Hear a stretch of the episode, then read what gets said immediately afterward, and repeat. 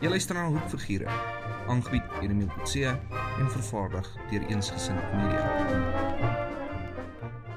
Ek sit hier saam met my gewone geselsgenoot Johan Wolfhard hier in Potchefstroom en in hierdie reeks van Eensgesind kyk ons na die vier hoekfigure of hoekwagte wat 'n mens dit ook kan noem wat 'n mens by die Voorderryk Monument kan kry. In hierdie episode gaan ons kyk wie was Andrius Hendrik Potgieter en waarom daar 'n hoekfiguur of hoekwag vir hom uitgekerf was. Johan, baie dankie wat dat jy weer saam met ons is om vir ons die storie te vertel. Ja, dis uh interessant die die vier hoekwagte. Ehm um, om mee te begin uh die onbekende voortrekker natuurlik ehm um, spreek eintlik tot 'n probleem wat die ouens beleef het in 1938 oor maar is daar troue tydgenootlike afbeeldings van die voortrekker leiers. Mhm. Mm en die onbekende voortrekker natuurlik is gekies omdat dit verteenwoordig die voortrekker leiers soos Langhans van Rensburg en die ons wat hulle gedink het hulle weet nie hoe lyk hulle nie. Aha. Ehm um, dieselfde maar met Pieter Tief. Ons raai net hoe hy gelyk het want daar is nie 'n tydgenootlike afbeelding nie.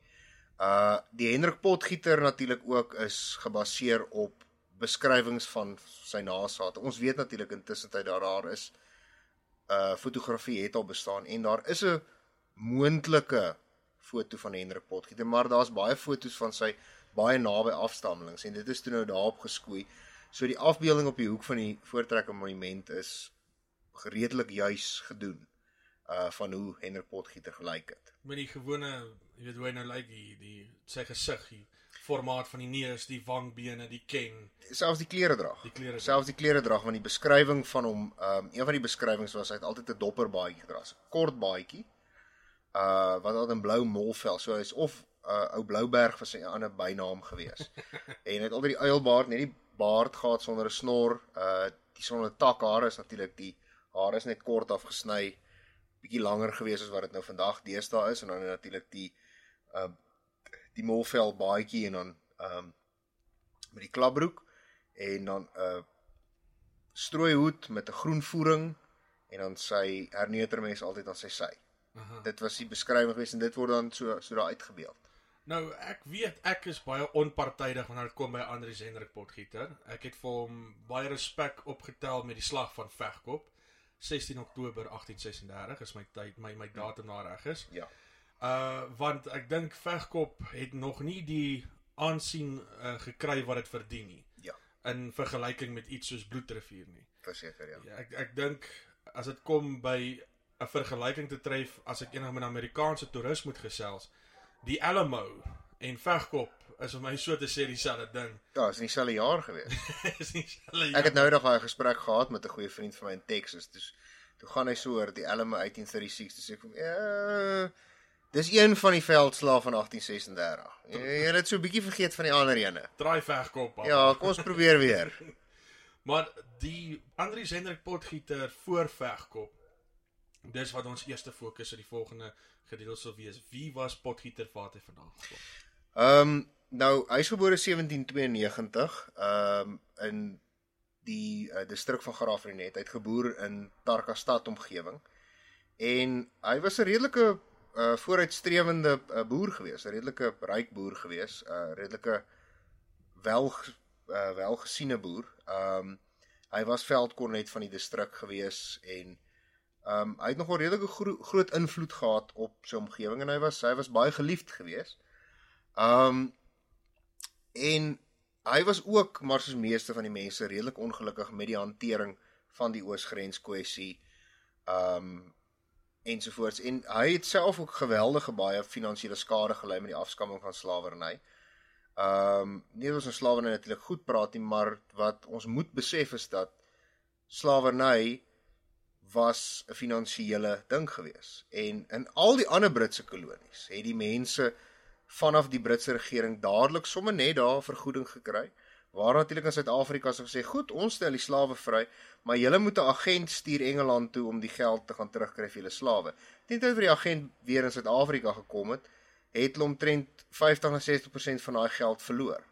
So, in ieder geval is dit in elk geval 'n enorme verlies. Mm. En dit was ook een natuurlik een van die groot ongelukkighede. Ehm um, wat hy mee uh gesit het en dit was ook een van die oorweegredes hoekom hy moes trek. Maar Hendrik Potgieter natuurlik spesifiek ook moet mense gedagte hou dat hy het die uh die wysheid gehad om kommissietrekke uit te stuur om te gaan kyk waarheen moet ons trek. En hy self het 'n paar ekspedisies lank voor die trek het hy uh, aangeknoop om te kyk waarheen moet ons trek. Um wat hy besef het maar as ons direk noord trek, dis woestyn. Uh daar's niks.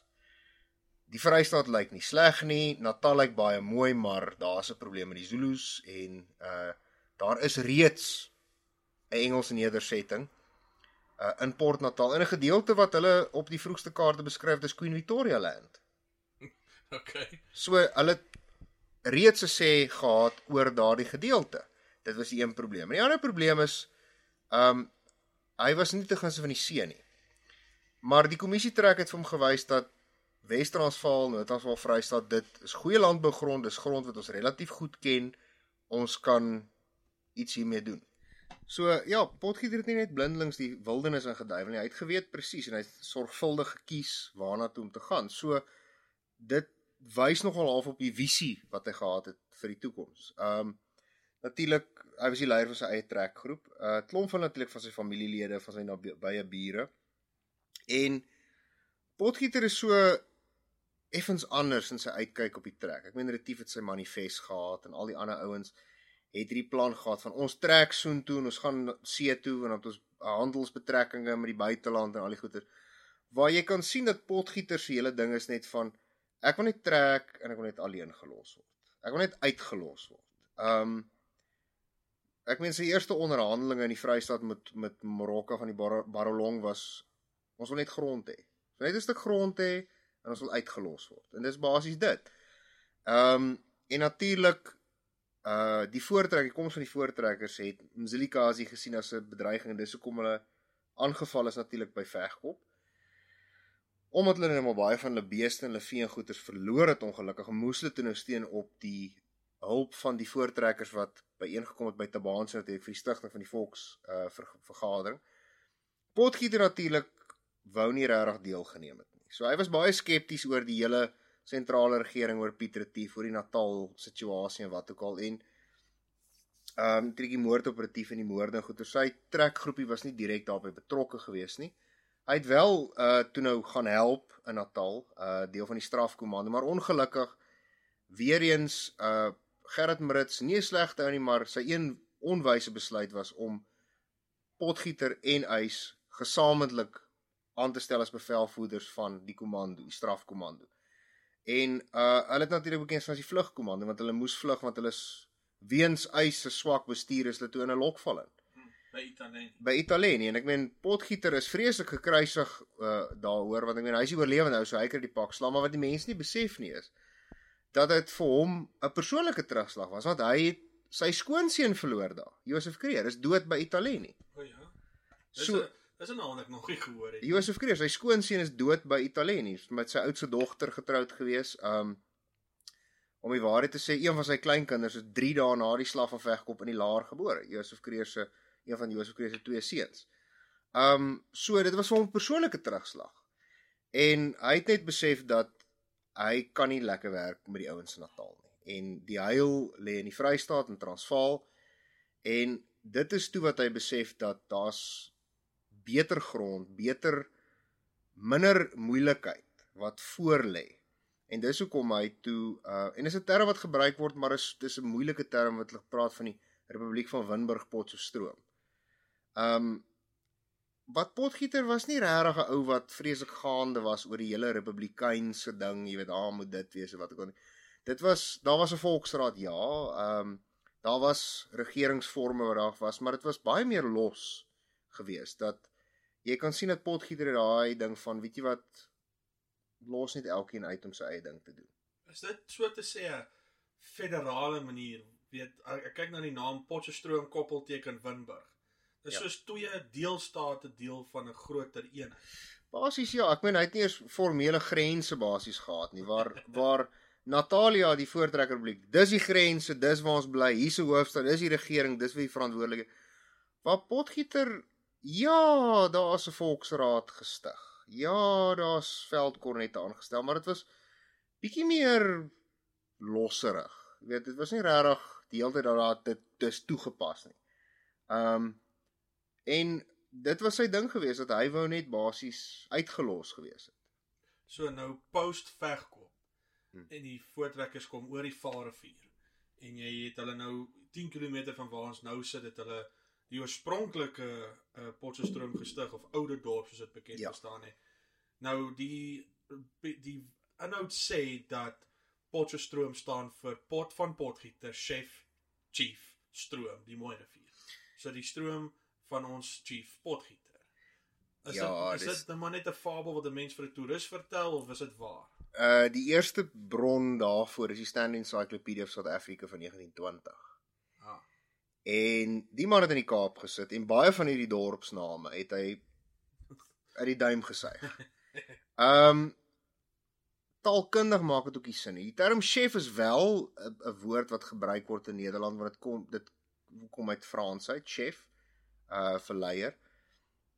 Ehm um, jy kry dit nie regtig dat dit gebruik word nie. Dis die eerste probleem met die interpretasie. Tweede probleem is dat jou eerste dokumente van hierdie omgewing praat van Mooi Rivier dorp. Hmm. Dan hier rondom 1841-42 begin jy dokumente te kry wat praat van Potskerfstroom. Potskerfstroom, okay. Potskerfstroom. Want onthou langs die Mooi Rivier was daar enorm hier was 'n enorme Tswana settlement wat vernietig is deur die Defekani en deur Mzilikazi. Juist deur Mzilikazi. Juis veral deur Mzilikazi het die meeste skade berokken en onthou die graansilo's van die Tswana was enorme groot kleipotte en hierdie potskerwe het langs die stroom gelê. O oh, ja. En in baie van die vroeë dokumente praat hulle van potskerf, pot potskerwe, praat hulle van potskerwe. En dis eers baie later dat Potchefstroom die geuite word. Maar in die vroeë dae het hulle gepraat van Potskerfstroom. Daar was nie 'n was of Mooi Rivier dorp of Potskerfstroom.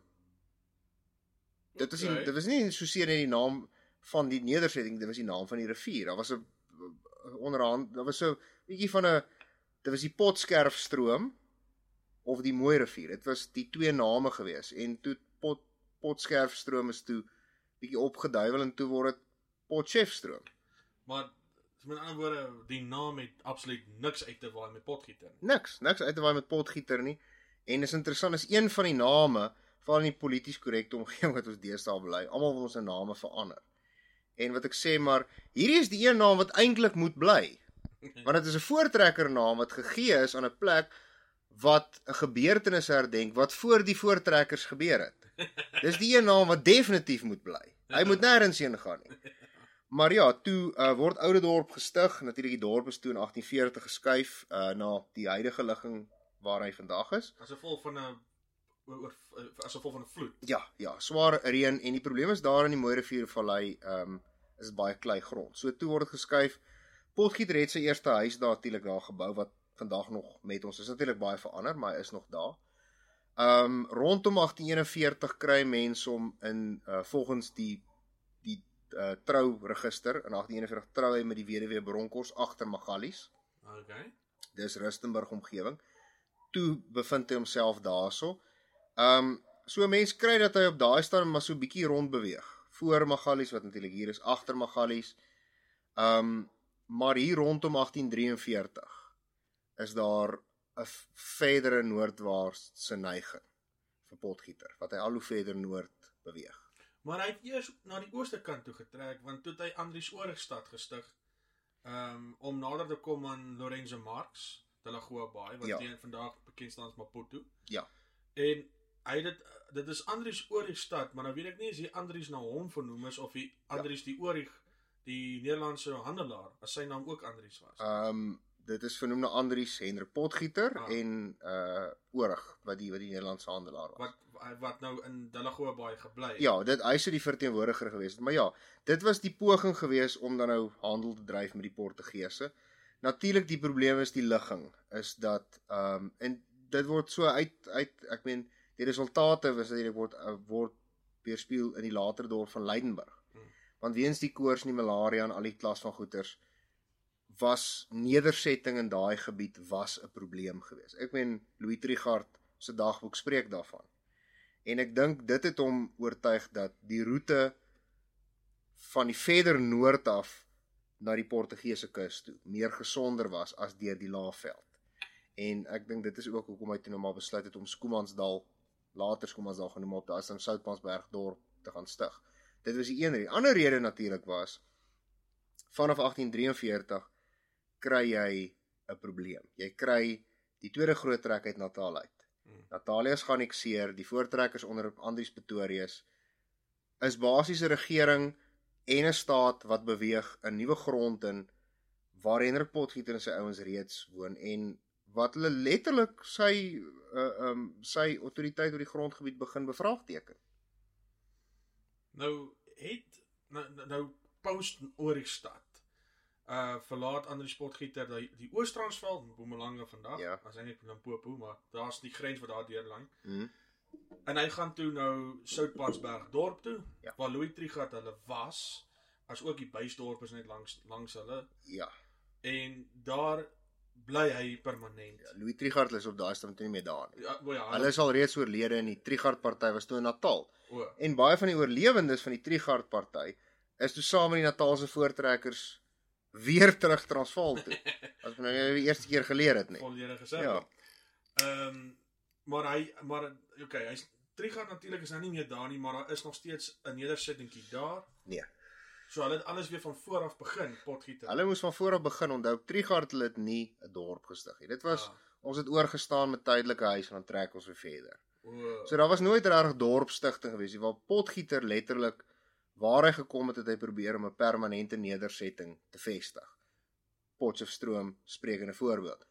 Soutpansberg dorp, Origstad, daai klas van goed. So jy het Andries en hy potgieter trekleier, so dit alreeds gee vir hom die volwaardige reg om Hmm. op by jy weet om weet so te sê herdenk te word in 'n vorm van 'n hoekwag. Hmm. Nou mens moet die vraag jy weet vra, weet hoekom hy? Nou daar's die antwoord, trekleier. Maar jy het ook dorpstigter. Mm. So dis 'n ou wat redelik aan die gang is om te bou. Hy breek Ja. nie af nie. So dis nogal hoekom 'n mens sukkel om nie weet onpartydig te wees met met hom nie want ehm um, jy weet hierdie ou laat iets na. Maar daar's ook 'n donker kant aan potgieter. Ja. Jaloesie. Of Hm. ek dink dit was dalk ja, jaloesie want soos jy sê toe die Natalse voortrekkers besluit het om liewer skaalvoet oor die Drakensberge te loop. Ek weet dit nie gebeur nie, maar die een tannie het gedreig daarmee. Hmm. Maar toe hulle nou met Andries Pretorius inkom in die binneland, toe's Andries Pretorius almal se se se blue eye boy Mhm. Mm en potgieter nie meer. Ja. En dit het hy gesien as 'n persoonlike aanval. Wel ja, tot 'n sekere mate. Ek meen uh die dorp Winburg het hy ook teoreties gestig, maar ek meen die Vrystaat was nie vir hom soveel van belang nie. Ek meen Winburg die dorp het eers werklike dorp eers baie later geword. Andries Pretorius is baie meer gemoeid oor die Vrystaat. Um en natuurlik Transvaal en wat ook al, maar Andries Pretorius het ook 'n bietjie op 'n sottelike manier eintlik probeer om Andries Hendrik Potgieter basies baie hoek op baie kroeg in in te trek in die Voortrekker Republiek. En byvoorbeeld uh een van die vroeë setelaars uh in van Klerksdorp wat in 1837 'n nedersetting was was uh uh Jakob de Klerk, deelgeneem aan Bloedrivier, goeie vriend met Andries Pretorius en hy is aangestel as landdros van die Wes-Transvaal. Maar hy was reeds 'n landdros wat deur Hendrik Potgieter aangestel is. So die twee landdrosse het nie met mekaar gepraat nie. Jakob de Klerk het links en regs plase uitgedeel wat alreeds uitgedeel was. O, yes. So jy kan sien dit is waar die eerste probleem gekom het dat daar was nie goeie diplomatisiese samewerking gewees tussen die twee nie. Goed, ek verstaan dit, maar dit is nogal bekend dat Pretorius en Potgieter het toe later aan vrede gemaak. Alhoewel toe Pretorius soos jy vertel het nou ingekom in die Transvaal en toe alles nou weer wil herontwerp het en Potgieter dit natuurlik persoonlik geneem het, was daar goeie rede vir Potgieter om nou nie te gelukkig te gewees het met Pretorius nie, maar hulle het toe later aan vrede gemaak. Hoe dit gebeur? om uh vir Pretorius te gaan ontmoet. En toe hulle daar kom, natuurlik op die dorpsplein te staan daar 'n tent. Um, met 'n oop Bybel en Andries Pretorius wat wag en hy sê toe vir Hendrik Potgieter kom laat ons gesels. En hulle het toe hulle verskille uitgepraat, mekaar die hand geskud met die monument was altyd op die uh, die dorpsplein in, in Rustenburg. Hy's nou natuurlik daar by die hervormde kerk daar uh aan die kant van die dorp, daar teen die berg. En toe is daar besluit goed om al die partye gelukkig te hou.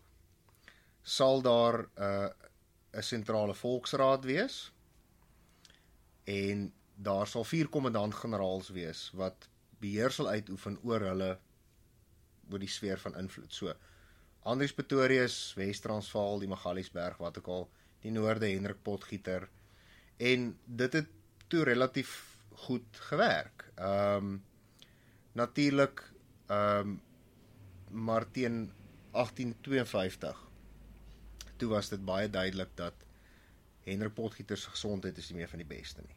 En hy en Andries Pretorius in dieselfde jaar as hulle altoe toe oorlede. Uh hy natuurlik in Skomansdal en Andries Pretorius op sy plaas waar die uh aan die Magaliesberge daar waar die Hartbeespoortdam vandag natuurlik is. Maar is nogal interessant 'n uh, idee van die groot trek af. Ouens wat voor die groot trek gewone boere was. As hulle nie die druk gehad van die Britse koloniale regering nie sou hulle dit gebly het. Maar as gevolg van die groot trek is daar 'n vakuum van mag gestig die ouens het inbeweeg en dat jy was nogal redelik op jou baadjie getakseer hier in die 1840s vroeg 50s aan watter Andries jy behoort. Ja. Of watter Andries jy ondersteun. Jy was of jy was of vir 10 Potgieter of 10 Pretorius. Ja. Maar maar Andries Pretorius speel die groot man as ek dit so kan noem en hy roep die ander Andries saam te sê kom ons begrawe die strydbuil. Ja en praat hierdie ding uit. Ons het mekaar net verkeerd opgevryf. Dis waar. Ehm um, maar is interessant dat daardie stryd is uh daardie politieke tweespalt is iets wat tot en met die laaste dag van die Transvaal nog steeds bestaan het. Want die Potgieterparty, hy's opgevolg deur uh kommandant-generaal Stefanus Skooman. Dit word toe die Skooman party. Natuurlik, hulle was die ouens die die sogenaamde volksleer van die burgeroorlog Ehm um, en hulle was toe ook later die groot uh uh anti-kreerparty gewees. Dit was die anti-kreerparty gewees. Hy het toe basies daaruit voorgespeel waar die Andries Pretorius uh party basies ehm um, was natuurlik die ouens. Ek meen dis dis waar Paul Kreer sy tande geslyp het was in diens van Andries Pretorius. Uh alhoewel hy en sy familie saam met Andries Hendrik Potgieter getrek het, was hy baie meer ondersteunend teenoor Andries Pretorius. En dis waar hy sy tande geslyp het. So die Kreer party is basies die voortvloeisel en Paul Kreer het dit nogal redelik uh dis hoekom maar byvoorbeeld as jy vandag aan die volks uh die volksraadsgebou op Kerkplein gaan kyk. Daar's 'n portret van Andries uh Andries Pretorius, van sy seun MW Pretorius, van Paul Kreer, Piet Joubert, Nicolas Smit. So die stigting van die republiek word toegegee aan die twee Pretorius, 'n pa en seun. Die ouens wat die Transvaal weer herbevestig het in 1881 is Emile Pretorius, Nicolas Smit, Piet Joubert, Paul Creer. So hulle word bygesit. So dit is die retoriek, dis die storie wat Paul Creer het. Ehm um, so daar's nie 'n geval van kom ons gee vir Hendrik Potgieter ehm um, die eer toe wat hom eintlik toe kom nie dat hy eintlik die die grondlegger van die van die ZHR en van die OVS was nie. Hmm. En hy's redelik een kant toe geskuif. Ek meen um in die vroeë boeke word daar geskryf dat Andries Pretorius was die grondlegger van uh die twee republieke uh in die Vrystaat natuurlik waar uh um vegkop nou plaasgevind het is daar half gevoel dat maar kyk die Transvaal het vir Andries Pretorius maar ons moet ook nou 'n groot held so toeval hulle terug op Sarelslee. Toe word hy nou die figuur, die Vrystaatse weergawe van Andries Pretorius. En toe word Hendrik Potgieter heeltemal gemarginaliseer. Want die probleem is ook dat soos jy gesê het, hy wou net gehad het almal moet net hulle eie ding doen en uitgelos word waar die ander waar Sarelslee natuurlik ook sy gewig agter Andries Pretorius ingegooi het en Andries Pretorius was die ou wat die Sandrivier konvensie onderteken. Hy was die ou wat die state offisieel gestig het wat diplomaties onderhandel het met die Britse gesag om die twee republieke basies daar te hê waar Hendrik Potgieter nie regtig belang gestel het daarin.